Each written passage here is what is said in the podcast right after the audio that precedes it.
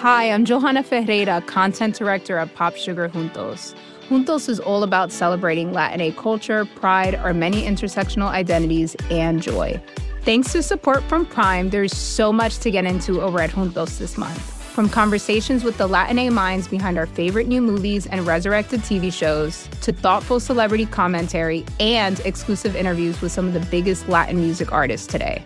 And it doesn't stop there. Get more of the music, movies, and shopping you love on Prime. Whatever you're into, it's on Prime. Visit amazon.com slash prime to get more of whatever you're into from streaming to shopping. And get all of our latest coverage at popsugar.com slash juntos. Con amor, Johanna. Chapter 20 It was a lovely night, so warm that he threw his coat over his arm and did not even put his silk scarf round his throat.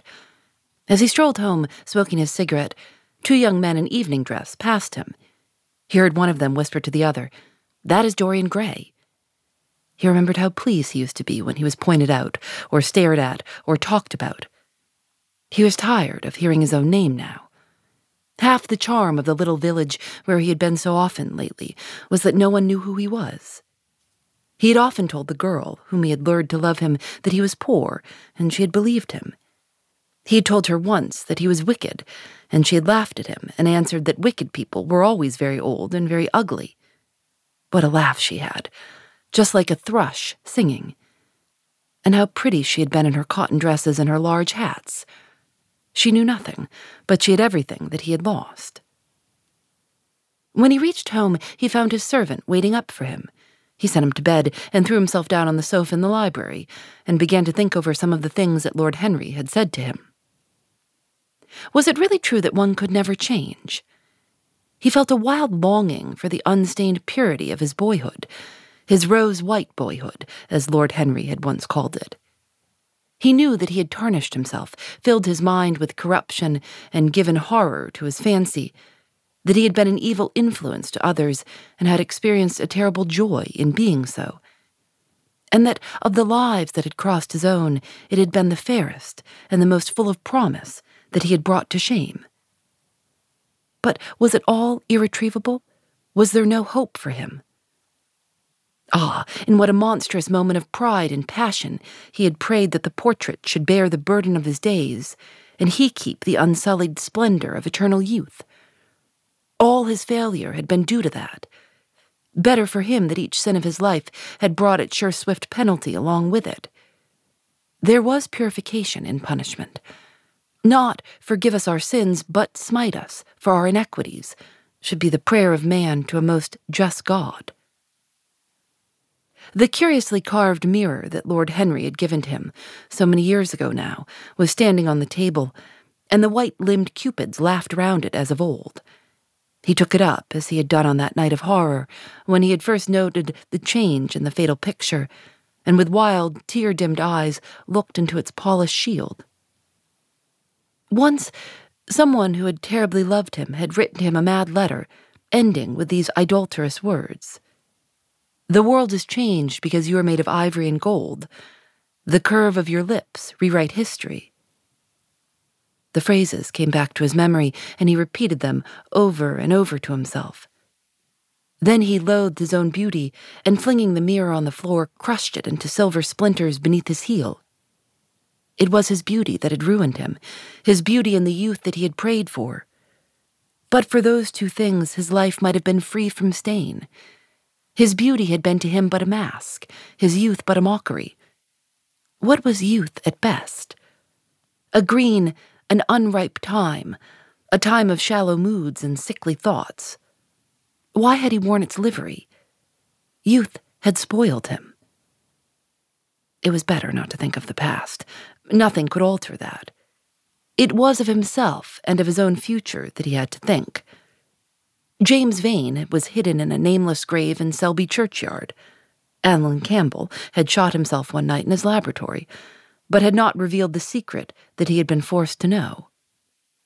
The excitement, such as it was, over Basil Hallward's disappearance would soon pass away. It was already waning. He was perfectly safe there. Nor, indeed, was it the death of Basil Hallward that weighed most upon his mind. It was the living death of his own soul that troubled him. Basil had painted the portrait that had marred his life. He could not forgive him that. It was the portrait that had done everything. Basil had said things to him that were unbearable, and that he had yet borne with patience. The murder had been simply the madness of a moment. As for Alan Campbell, his suicide had been his own act. He had chosen to do it. It was nothing to him. A new life, that was what he wanted. That was what he was waiting for. Surely he had begun it already. He had spared one innocent thing, at any rate. He would never again tempt innocence. He would be good. As he thought of Hetty Merton, he began to wonder if the portrait in the locked room had changed. Surely it was not still so horrible as it had been. Perhaps if his life became pure, he would be able to expel every sign of evil passion from the face. Perhaps the signs of evil had already gone away. He would go and look. He took the lamp from the table and crept upstairs. As he unbarred the door, a smile of joy flitted across his strangely young looking face and lingered for a moment about his lips. Yes, he would be good, and the hideous thing that he had hidden away would no longer be a terror to him. He felt as if the load had been lifted from him already. He went in quietly, locking the door behind him, as was his custom, and dragged the purple hanging from the portrait. A cry of pain and indignation broke from him. He could see no change, save that in the eyes there was a look of cunning, and in the mouth the curved wrinkle of the hypocrite. The thing was still loathsome, more loathsome, if possible, than before, and the scarlet dew that spotted the hand seemed brighter and more like blood newly spilled. Then he trembled. Had it been merely vanity that had made him do this one good deed? Or the desire for a new sensation, as Lord Henry had hinted, with his mocking laugh? Or that passion to act a part that sometimes makes us do things finer than we are ourselves? Or perhaps all these? And why was the red stain larger than it had been? It seemed to have crept like a horrible disease over the wrinkled fingers. There was blood on the painted feet, as though the thing had dripped, blood even on the hand that had not held the knife. Confess. Did it mean that he was to confess? To give himself up and be put to death? He laughed. He felt that the idea was monstrous. Besides, even if he did confess, who would believe him? There was no trace of the murdered man anywhere. Everything belonging to him had been destroyed. He himself had burned what had been below stairs. The world would simply say that he was mad. They would shut him up if he persisted in his story. Yet it was his duty to confess, to suffer public shame, and to make public atonement. There was a God who called upon men to tell their sins to earth as well as to heaven. Nothing that he could do would cleanse him till he had told his own sin. His sin. He shrugged his shoulders. The death of Basil Hallward seemed very little to him. He was thinking of Hetty Merton. For it was an unjust mirror, this mirror of his soul that he was looking at. Vanity, curiosity, hypocrisy. Had there been nothing more in his renunciation than that? There had been something more. At least he thought so. But who could tell? No, there had been nothing more. Through vanity, he had spared her. In hypocrisy, he had worn the mask of goodness. For curiosity's sake, he had tried the denial of self. He recognized that now. But this murder, was it to dog him all his life? Was he always to be burdened by his past? Was he really to confess? Never. There was only one bit of evidence left against him the picture itself. That was evidence. He would destroy it. Why had he kept it so long? Once it had given him pleasure to watch it changing and growing old. Of late, he had felt no such pleasure. It had kept him awake at night. When he had been away, he had been filled with terror, lest other eyes should look upon it. It had brought melancholy across his passions. Its mere memory had marred many moments of joy. It had been like conscience to him. Yes, it had been conscience. He would destroy it. He looked round and saw the knife that had stabbed Basil Hallward. He had cleaned it many times till there was no stain left upon it. It was bright and glistened. As it had killed the painter, so it would kill the painter's work, and all that that meant. It would kill the past, and when that was dead, he would be free. It would kill this monstrous soul life, and without its hideous warnings, he would be at peace. He seized the thing and stabbed the picture with it.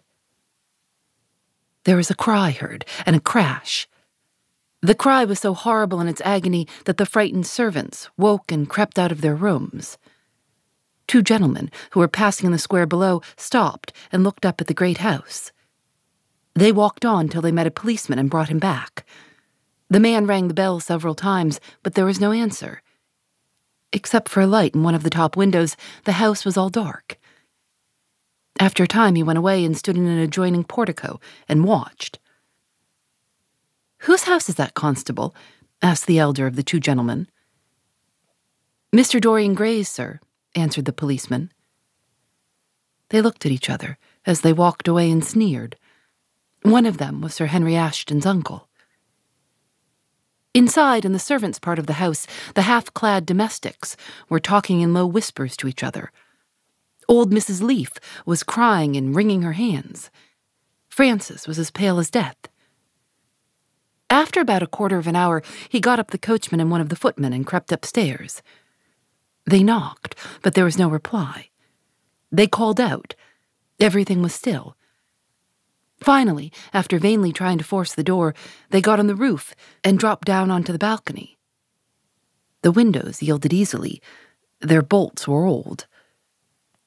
When they entered, they found hanging upon the wall a splendid portrait of their master, as they had last seen him, in all the wonder of his exquisite youth and beauty. Lying on the floor was a dead man, in evening dress, with a knife in his heart.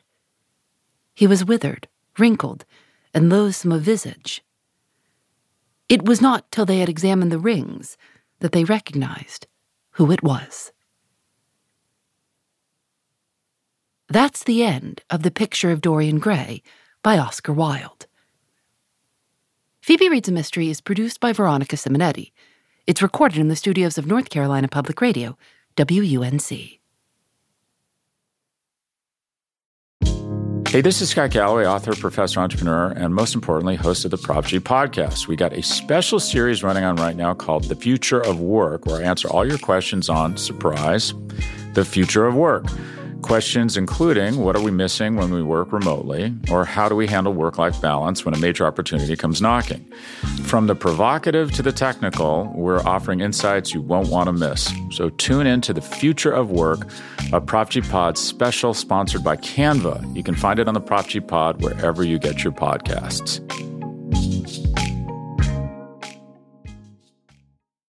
Phoebe Reads a Mystery is recorded in the studios of North Carolina Public Radio WUNC.